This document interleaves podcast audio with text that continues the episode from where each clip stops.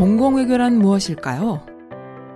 전통적인 경제적, 군사적 정부 간의 외교가 아니고요.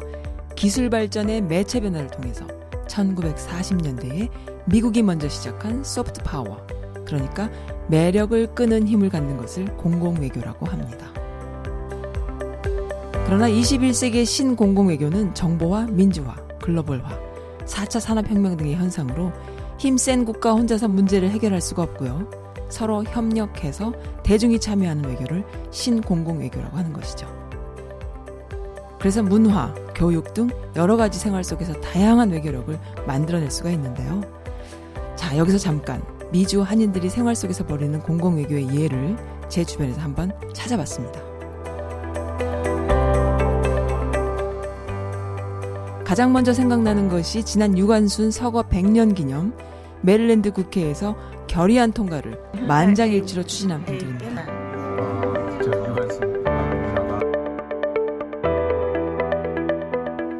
그리고 얼마 전 워싱턴 한가운데서 열렸던 한국 여성 독립운동가 초상화 전시회. 또한 메릴랜드 코리아타운을 만들기 위해 왕성한 기부 활동이 벌어지고 있습니다. 소녀상을 건립하고 밤낮 없이 지키시는 시민분들도 계시고요.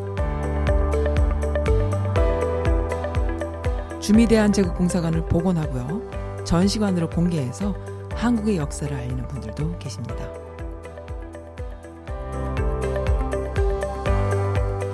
흑인 커뮤니티를 돕는 일을 오랫동안 해오신 어느 목사님의 꾸준한 활동. 그리고 대학 교수님들의 한국학 세미나도 공공외교에 들어가겠죠? 주정부의 인턴십 프로그램으로 한인 청소년들을 교육시키고 장학금의 기회를 주는 봉사자들. 한인들의 투표 동력 캠페인을 통해서 미국 정치인들에게 한인 사회의 파워를 알리는 일을 오랫동안 해오신 많은 분들. 그리고 공공기관까지 찾아가서 마스크 등의 방역 제품을 기부한 다양한 시민단체분들.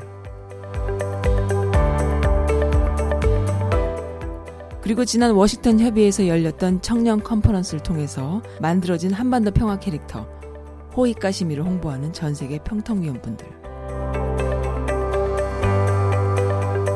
그런데요, 이러한 동포들의 다양한 활동을 자세히 들여다보면요, 한 가지를 알 수 있는 게 있어요.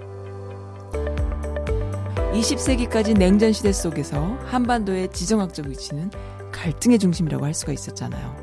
그러나 그것을 온전히 극복한 후에 한반도는 어떤 모습이 될까요?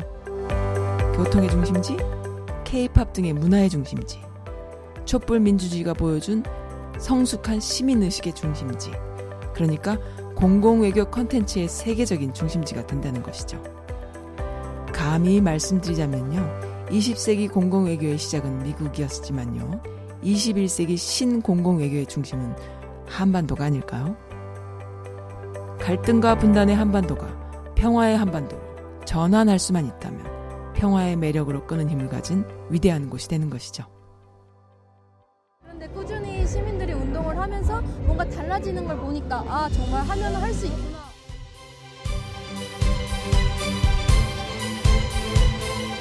네, 그렇습니다.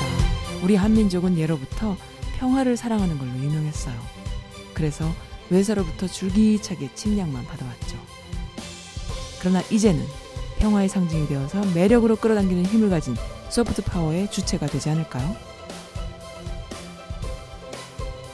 그리고 그 안에 가장 중요한 분들이 바로 해외에 있는 재외 동포분들인 거죠.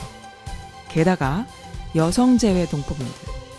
여성은 평화다라는 말이 의미하잖아요.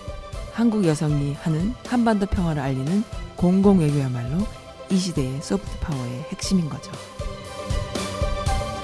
우리가 만드는 매력, 우리가 만드는 부드러운 파워, 이것이 이 시대의 가장 파워풀한 평화의 에너지일 뿐 아니라 신공공외교의 핵심 컨텐츠가 되는 것입니다.